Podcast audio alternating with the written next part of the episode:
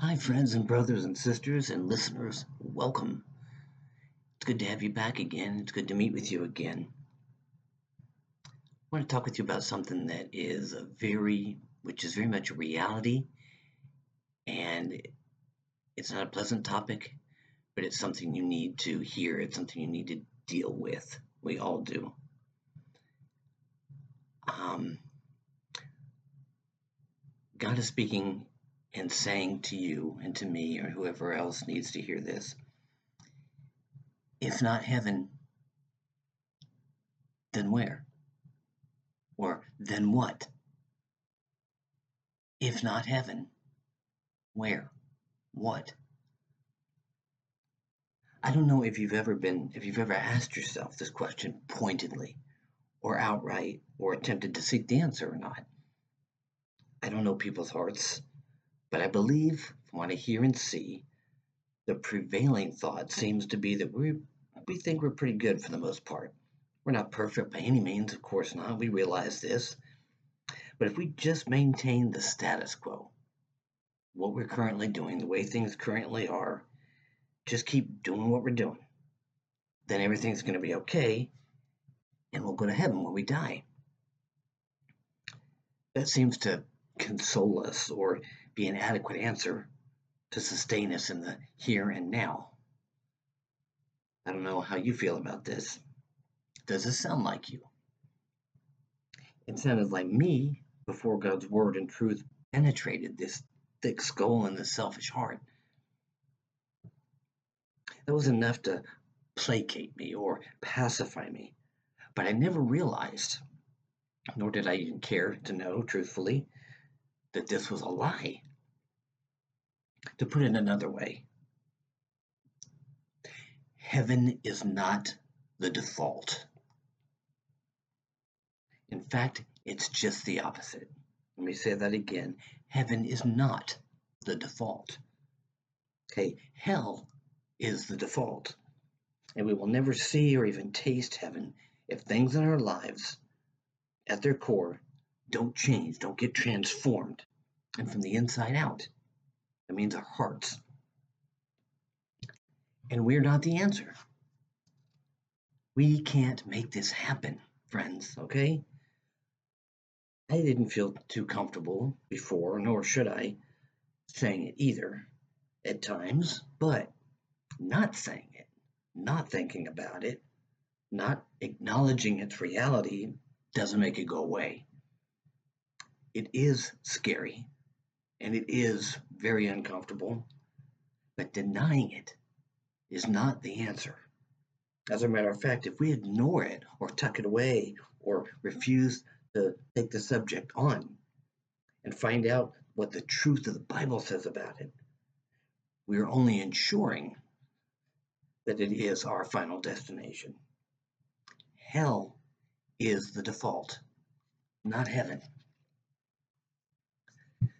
I don't want to desensitize the word by any means. That's dangerous. And by that I mean talk too much about it that you don't get uncomfortable with it or don't get a little scared by it. Okay, I don't want to desensitize the word by any means. But I don't want it to be the elephant in the room either, okay? Let's get it out in the open. Let's say the unthinkable. Hell. Hell. Hell. Yes, it exists. Yes, it's real. Yes, that's where we're headed if we don't gladly, genuinely, and needfully submit our lives to Jesus Christ, Lord of heaven and earth. He defeated sin, friends, and death by his voluntary death on the cross, and he rose from the grave and he sits at the right hand of the Father with power and authority. Okay, he has been given all authority okay, on heaven and earth, and all power has been given to him as well. He is God. He has always existed and will always exist, and he is the only means given to us by which we may be saved, rescued from this default called hell. His shed blood applied to our lives is the only atonement for our sins. The Bible says in Leviticus 17:14, I don't know if you've ever heard this, that the life of every creature is in its blood. Its blood is its life.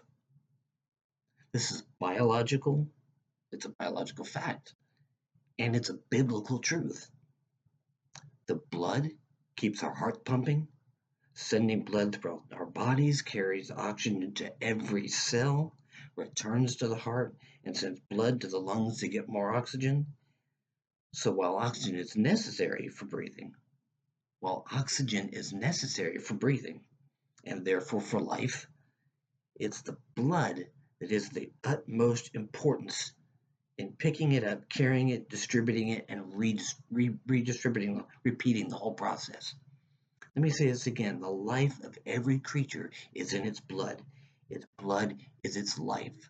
So you might be thinking oxygen, oxygen is the most important thing so we can breathe. Well, that's true. But if the blood doesn't circulate, the heart doesn't pump, and the oxygen from the lungs doesn't get passed around. So even before we can get to the oxygen part, we've got to get to the blood part. And Jesus shed his for us. So yes, the life of a creature, human or otherwise, is in its blood. Jesus willingly shed his blood for us prior to and on the cross. His life is in his precious and divine blood, and he gave it of his own accord for you and for me. Without his blood to cover our sin and be applied to our lives, we are dead even while we're alive. Our blood is tainted and is incapable of, of sustaining us forever, right? with the Savior's blood, heaven is our destination. Without it, hell is the default. The Lord God Jesus Christ knows full well about the place he made provision to save us from. The fireman is all too familiar with the dangers of a forest fire or a burning building, and he's dedicated his life to keeping people safe from its effects but he is human and he's flawed. Though his cause and his actions are noble, they, if successful, are only temporary, right? What about the eternal? What is the Lord Jesus Christ offering us salvation or rescuing from? Let's talk about a word the Messiah himself spoke of or alluded to more than a few times. It's called Gehenna. G E H E N N A. Now, Gehenna is a word sometimes translated as hell in the Bible, and rightly so. Literally, it refers to the valley of Hinnom, which in Hebrew is Gehinnom. That's why it's called Gehenna in Greek. Okay, it was located right outside Jerusalem. Now, in the Old Testament, it's referenced because of its child sacrifices that were offered there. There were idols there, and people believed to placate the, the false idols and to have a fertile and abundant life, they had to sacrifice their very children, okay, which were burned in the fire in the offering. So that's one reason Jesus alluded to it very often because people understood that place, that horror, okay? Child sacrifices took place there to an idol called Molech. They were consumed with fire and Leviticus 18:21 and other scriptures mention the same thing, okay? Gehenna is spoken of by our Lord on several occasions. In his parable of the rich man and Lazarus, if you've been following us, we wrote about this uh, recently. Speaking of the afterlife, there's a parable, but a very real allegory, okay? that Jesus talks about in Luke 16 23 and following. But verse 23 says this in his own words And in Hades, being in torment, he lifted up his eyes and saw Abraham far off and Lazarus at his side. And he called out, Father Abraham, have mercy on me, and send Lazarus to dip the end of his finger in water to cool my tongue, for I am in anguish in this flame. Okay, now Jesus spoke these words. He's not speaking about himself. There's an allegory about, allegory about a rich man who died in his sin, and Lazarus, who was a man who was poor, but died in right relationship with God. Not that poor or rich is necessarily a bad thing, but in this case, this is what he's pointing out. So I just want you to understand that while Jesus is saying these words, he's not speaking of himself, he's speaking of the rich man. Again, and in Hades, in being in torment, he lifted up his eyes and saw Abraham far off and Lazarus at his side. And he called out, Father Abraham, have mercy on me. Send Lazarus to dip the, the, the finger the end of his finger, in water just to cool my tongue. For I am in anguish in this flame. You see here the words torment and anguish. But more importantly, for what we're talking about today, take note of the word flame. In the Gospel of Mark, verse 943, the Lord Jesus again himself mentions this word. He says this, and if your right hand causes you to sin, cut it off. It's better for you to enter life crippled than with two hands to go to hell, to the unquenchable fire. Notice the two words together fire and unquenchable. He's speaking eternally. Here, intentionally and specifically. He says in verse 44 the very next verse, verse he says, where the worm does not die and the fire is not quenched. Again, the word fire and unquenched are reiterated. The same wording again in verse 48. He says, where the worm does not die and the fire is not quenched. Again, we see the eternal, not temporary, the eternal connection between fire and unquenched, extinguished, or put out. No relief, no end. Our Savior speaks again of the reality of this place that no one wants to think about or speak of or go to. In Matthew 13, 41 and 42, he himself again tells us, The Son of Man will send his angels, and they will gather out of his kingdom all causes of sin and all lawbreakers and throw them into the fiery furnace. In that place, there will be weeping and gnashing of teeth. Did you hear that? Not only is there a fiery furnace, but sinners and lawbreakers, okay, people that are rebellious and disobedient to the judge and the lawgiver, Almighty God, they will be thrown into it. This is scary, and it should be. We don't need to act like it doesn't exist. We need to pay attention to it, knowing this is the default, not heaven, and something has got to be done about it. There's more. A few verses down in Matthew 13, 49, and 50, it restates this truth. And remember, this is coming from Jesus Christ's very lips. He says, So it will be at the end of the age. The angels will come they will come out and separate the evil from the righteous and throw them into the fiery furnace. In that place there will be weeping and gnashing of teeth. Matthew 25, verse 30, alludes to the place where the fire is and says it is outer darkness.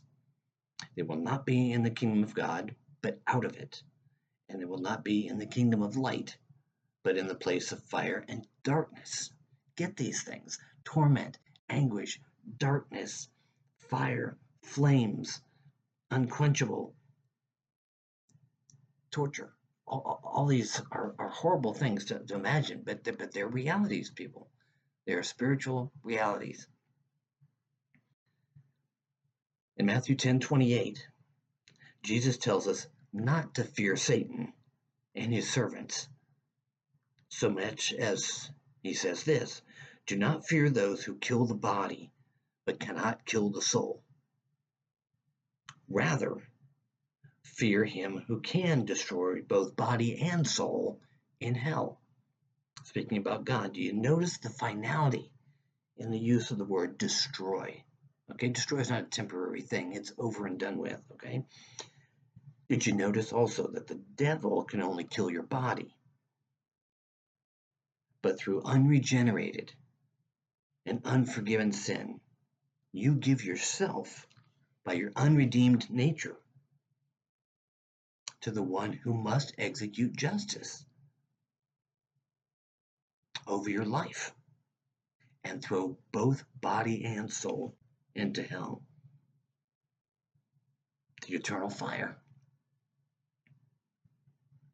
In Jude, which only has one chapter, verse 7, he speaks specifically of sexual immorality, which is rampant today, and unnatural desires, which are also rampant today, but they're accepted, they're tolerated, they're celebrated, they're called pride parades and things like that, okay? But Jude is talking about this in this specific context, but he finishes his teaching by saying they serve as an example by undergoing a punishment of eternal fire. That there's this consistent theme, okay, of sin and forever and fire. Let that sink in. And again, in the beginning of Jesus's ministry and John the Baptist's ministry, John the Baptist, who's Jesus' cousin, and the one who the Lord sent ahead of Jesus to prepare the way for him, for people to understand and know that he was coming. He says this I baptize you with water for repentance. But he, Jesus, who is coming after me, is mightier than I, whose sandals I'm not even worthy to carry. He will baptize you with the Holy Spirit and fire.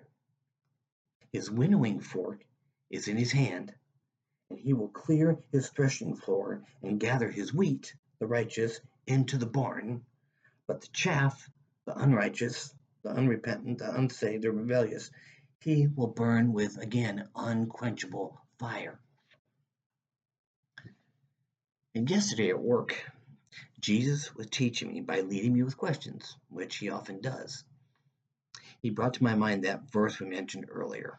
It was Mark 9:48. And it says, "Where the worm does not die and the fire is not quenched." We mentioned the inextinguishable fire, but he wanted my curiosity to search out and understand the worm part. Maybe you're thinking the same thing. Okay, what worm is he referring to? Why doesn't it die? For that matter, why does it live at all? Why does why even mention this? I mean, I, I didn't get any of this. I mean, I you know I have faith and I trusted, but I didn't know. Okay, I had to do a little research to understand this, but I didn't, and maybe you don't either. Okay, but though it may be unsettling to some or most, and it should be, um, it bears talking about. The the wor- the word worm in the Greek is a is a is a word called skolex. S K O L E X. It's a Greek word. It's number 4663 in the concordance. Okay, now in a strictly biological sense, we would call it the maggot. Yeah, I know. It's not a pretty picture, I know. In fact, it's pretty gross. I mean, remember one time when I I don't know what I had in my trash can, but I looked in there and there was like in the bottom there were like 100 or 200, 300 maggots in there, all these white little things. It was very sick just to look at. Okay. But that's what that Greek word means. Jesus calls it worm, but it means maggot, really. And I'll tell you why. Okay. It when an animal or a bird or a human dies, it begins the process, I found out. I knew some of it, but didn't know a lot of it, okay, of decomposition and what they call putrefaction. Now, before anything seems to happen noticeably, or what I mean by on the outside where you can see it, bacteria still are alive in the body and they begin to feed on this dead corpse again, whether it's human or animal or bird or whatever. And when it does, it emits a gas or gases. This has a really, really foul smell, but it attracts what they call blowflies, which lay their eggs on or in the skin or the fur or the hair of the corpse.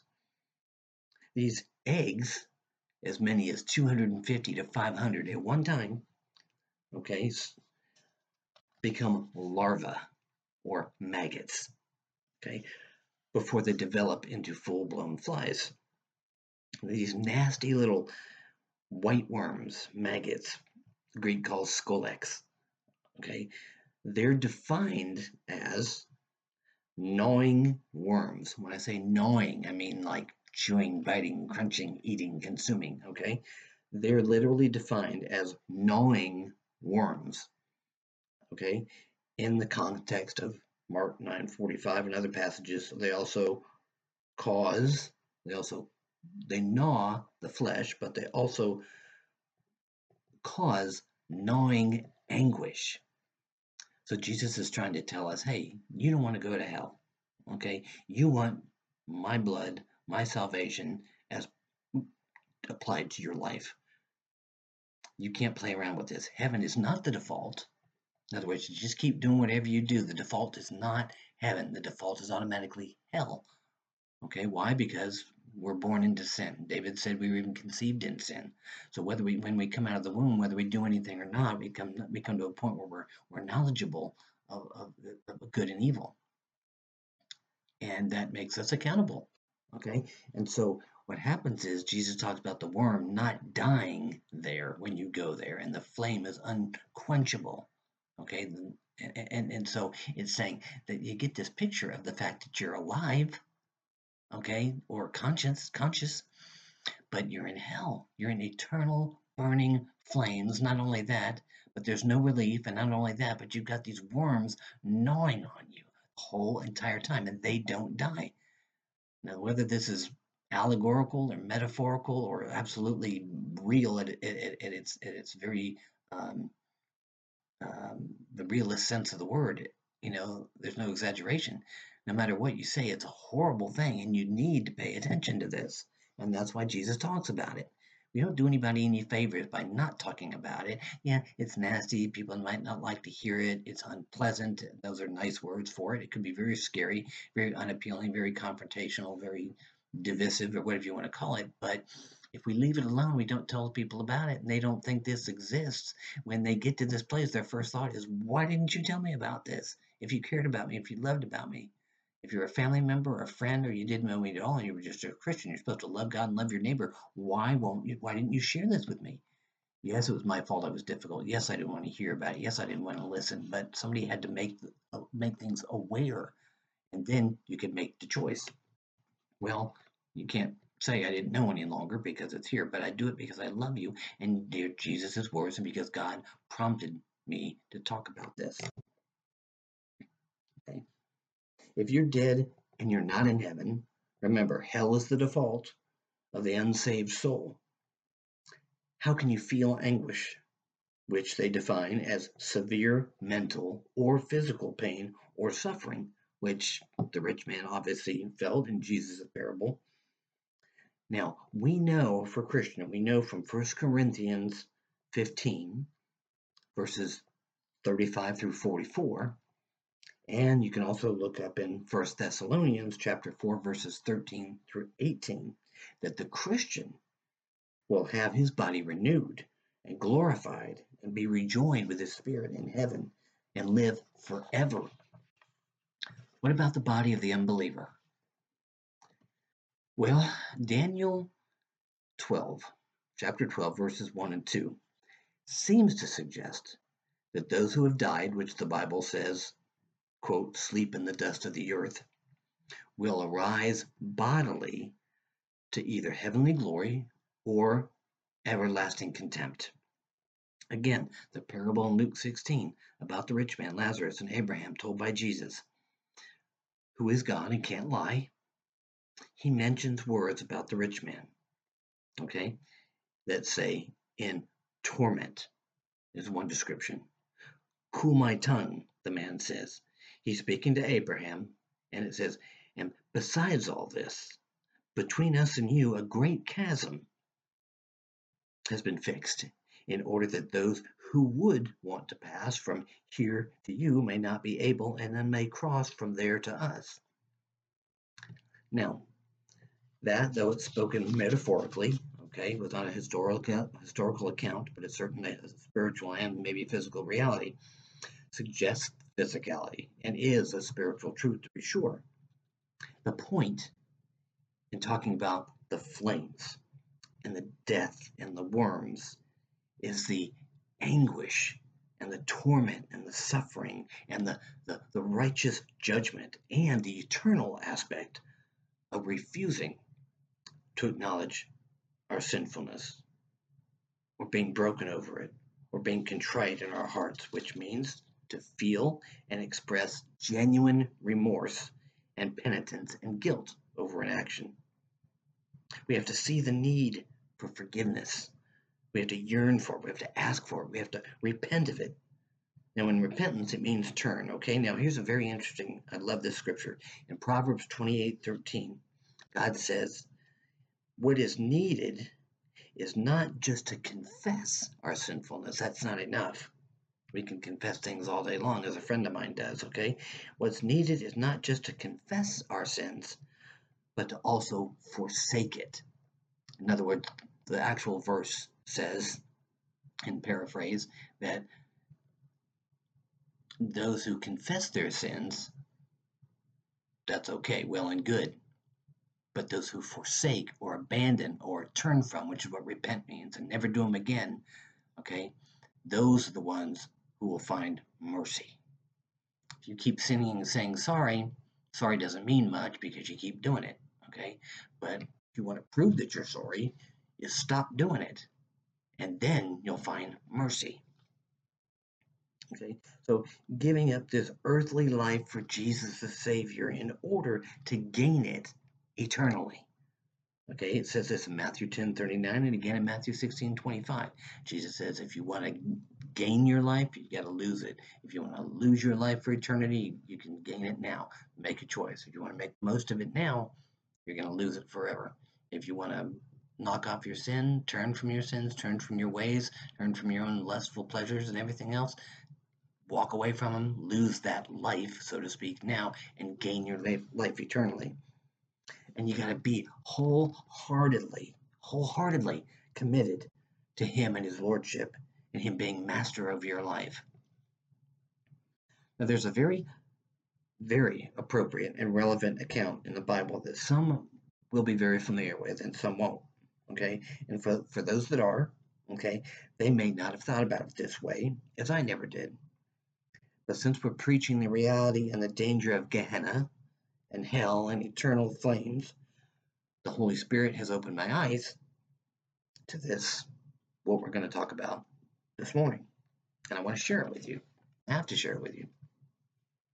The historical account, yes, it actually happened, is found in Daniel again, but this time in chapter 3.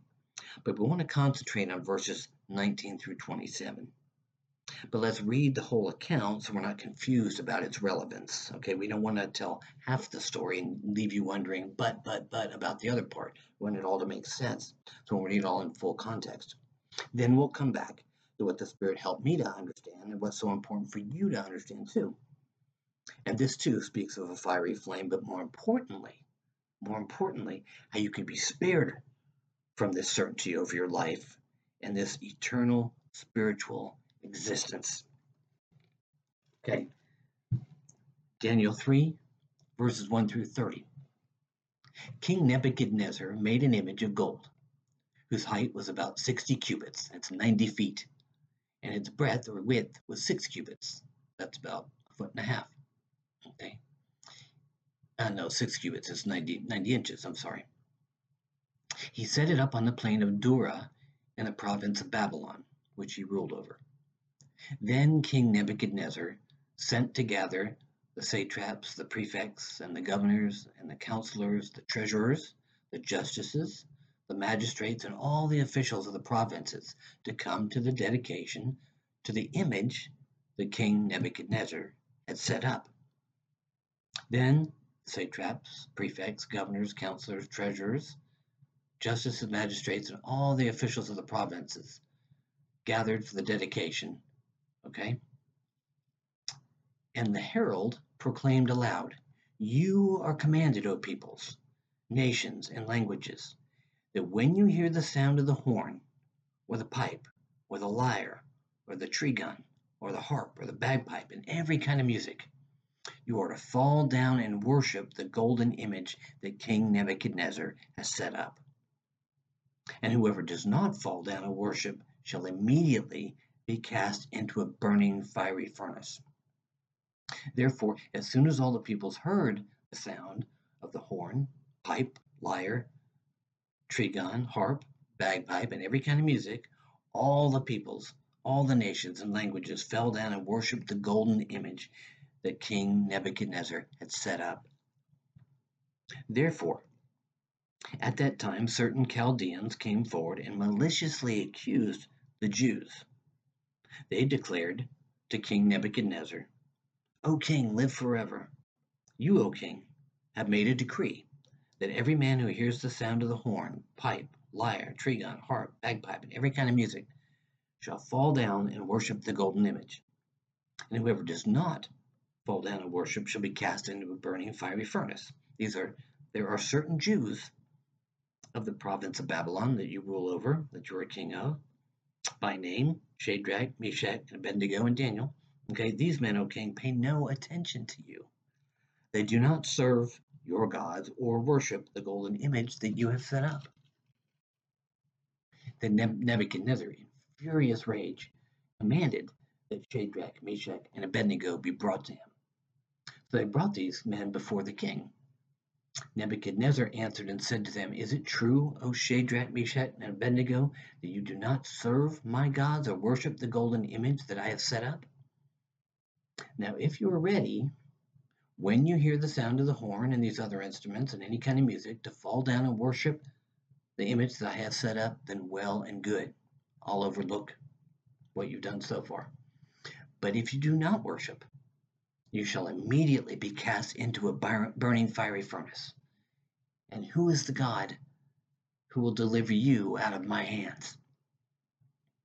Shadrach, Meshach, and Abednego answered and said to the king, O Nebuchadnezzar, we have no need to answer you in this matter. If this be so, if this happens, our God whom we serve is able to deliver us from the fiery furnace. And he will deliver us out of your hand, O king. They didn't say this disrespectfully, but they did say it boldly and truthfully and in obedience to God. Okay.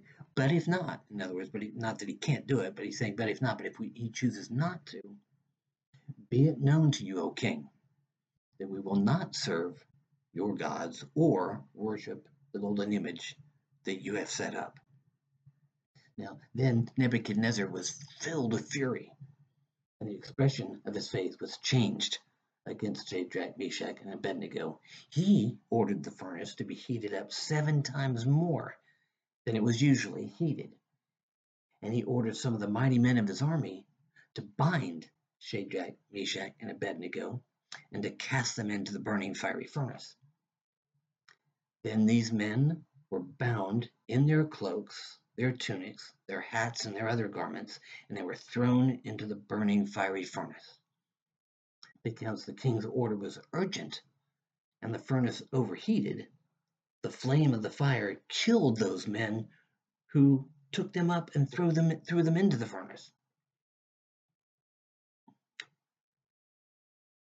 And these three men that were thrown in, Shadrach, Meshach, and Abednego, fell bound into the fiery furnace. Then King Nebuchadnezzar was astonished, and he rose up in haste. He declared to his counselors, Did we not cast three men and bound into the fiery furnace?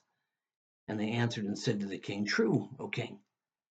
And he answered and said, But I see four men, and they're unbound walking in the midst of the fire, and they're not hurt.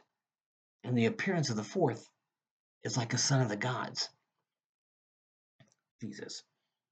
Then Nebuchadnezzar came near to the door of the burning fiery furnace, and he declared, Shadrach, Meshach, and Abednego, servants of the Most High God, come out, come here. Then Shadrach, Meshach, and Abednego came out from the fire. And the satraps, the prefects, and the governors, and the king's counselors gathered together and saw that the fire had not any power over their bodies. Okay, the hair of their heads were not even singed, their cloaks were not harmed, and no smi- smell of fire had even come upon them. And Nebuchadnezzar answered and said, Blessed be the God of Shadrach, Meshach, and Abednego, who has sent his angel and delivered his servants who trusted in him, and set aside the king's command, and yielded up their bodies, rather than serve and worship any god except their own. Therefore, I make a decree any people, nation, or language that speaks anything against the God of Shadrach, Meshach, and Abednego shall be torn limb from limb, and their houses laid in ruins. For there is no other God who is able to rescue in this way. Then the king promoted Shadrach, Meshach, and Abednego in the province of Babylon that he was king over. Wow, that's really all that I can say. Now, just as King Nebuchadnezzar tried to lure and command people away from the one true God through worship of the image or the statue, the obelisk, whatever you want to call it, Satan basically, okay? Satan, demon, his his demons and the world around you and even your own sinful flesh will attempt often to do the very same thing. That means keep you from being saved from your sins before an almighty God. They're going to do, okay, let me say that again. Satan, his demons, the world around you, and even your own sinful flesh will attempt often to do the very same thing.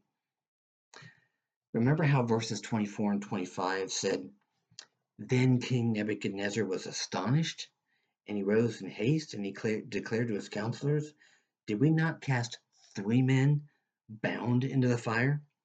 But I see four men unbound walking in the midst of the fire, and they're not hurt. And the appearance of the fourth is like a son of the gods. Okay, this is speaking of Jesus. Okay, the Son of the one and only living God, and He Himself is God. Remember verse 27, it said, And the satraps, the prefects, the governors, the king's counselors gathered together and saw that the fire had not had any power over them at all. That means they didn't even get burned. Okay. He said their clothes didn't get burned, their hair didn't get singed, nor did they even smell like fire. Yet the guys who threw them into the fire that was so hot, they got burnt. But these guys didn't. Why? Because Jesus was with them. That's a picture of saving you from hell for eternally, eternally, for all eternity. so too Jesus is willing to be with us and save us from the eternal fiery furnace if we'll trust in him for the salvation of our souls because he's the only one that can do it and repent from our sins by not following after the world's kings so to speak or bowing to anything the world offers okay? If we do nothing to change through Jesus Christ the sin that we're conceived in and born with, hell, hell, not heaven, is the default destination where the flame does not go out and the worm never dies. He gave his life to ransom you from that fate. He took your sins upon himself to pay your debt that you couldn't pay. He took and suffered the holy and just wrath of God that your sinfulness brought upon you. And He is willing to save you from eternity in the fiery furnace, a very real one. Turn from your sin, please, and turn to God. He is worthy of your worship, and He is loving to save your soul, even yet while you're alive. But you don't know how long you're going to live. That's not a scary thing. It's not to, to put fear into your hearts but you don't know how long you're going to live. Nobody wakes up in the morning thinking, thinking they're going to be dead by the end of the day, but it happens all the time. In fact, it happens to everybody once in a while, and some people may die in their sleep in the middle of the night, but that's not too many, okay? We can't put our trust in that. But if we don't turn while we're still alive, there's no mercy. Remember, we had to not just confess it, which most people don't, but we have to turn away from it. We have to forsake it. We have to abandon it. Is there anything this world, oh, is there anything this world has to offer you now or in the future that's really worth that kind of everlasting, eternal fate? Turn from your sin and turn to God. Acknowledge your guilt and ask for forgiveness. He's willing to give it to you. He's already made made provision for it. He's already done what's necessary for you. You just have to be willing to be like Shadrach, Meshach, and Abednego, or rather their real names before they were renamed by their captors. Their real names were Daniel, Hananiah, Mishael, and Azariah we have to be willing to be like Daniel, Hananiah, Mishael, and Azariah and say to the world, our own flesh, and to Satan, like they did to Nebuchadnezzar Be it known to you, O king, that we will not serve your gods or worship the golden image that you have set up. Jesus Christ, your strength, will give you the grace and the courage if you're willing and genuine and committed. Deuteronomy 30:19 says, I call heaven and earth to bear witness against you today that I have set before you life and death, blessing and curse. Therefore, choose life that you and your offspring shall live and Joshua, in his book, the book named after him, verse, uh, chapter 24, verses 14 and 15, say basically the same thing, but it's so important. He says, Now therefore, fear the Lord and serve him in sincerity and in faithfulness. Put away the gods that your fathers served beyond the river and in Egypt, and serve the Lord. And if it's evil in your eyes, to serve the Lord. Choose this day, choose this day whom you will serve, whether the gods your fathers served in the region beyond the river, or the gods of the Amorites in whose land you dwell. Okay? In whose land you dwell. Who does the world worship? Most of them not God. So put away those gods. Okay? He says, But as for me and my house, we will serve the Lord. No flames and no maggots. Amen.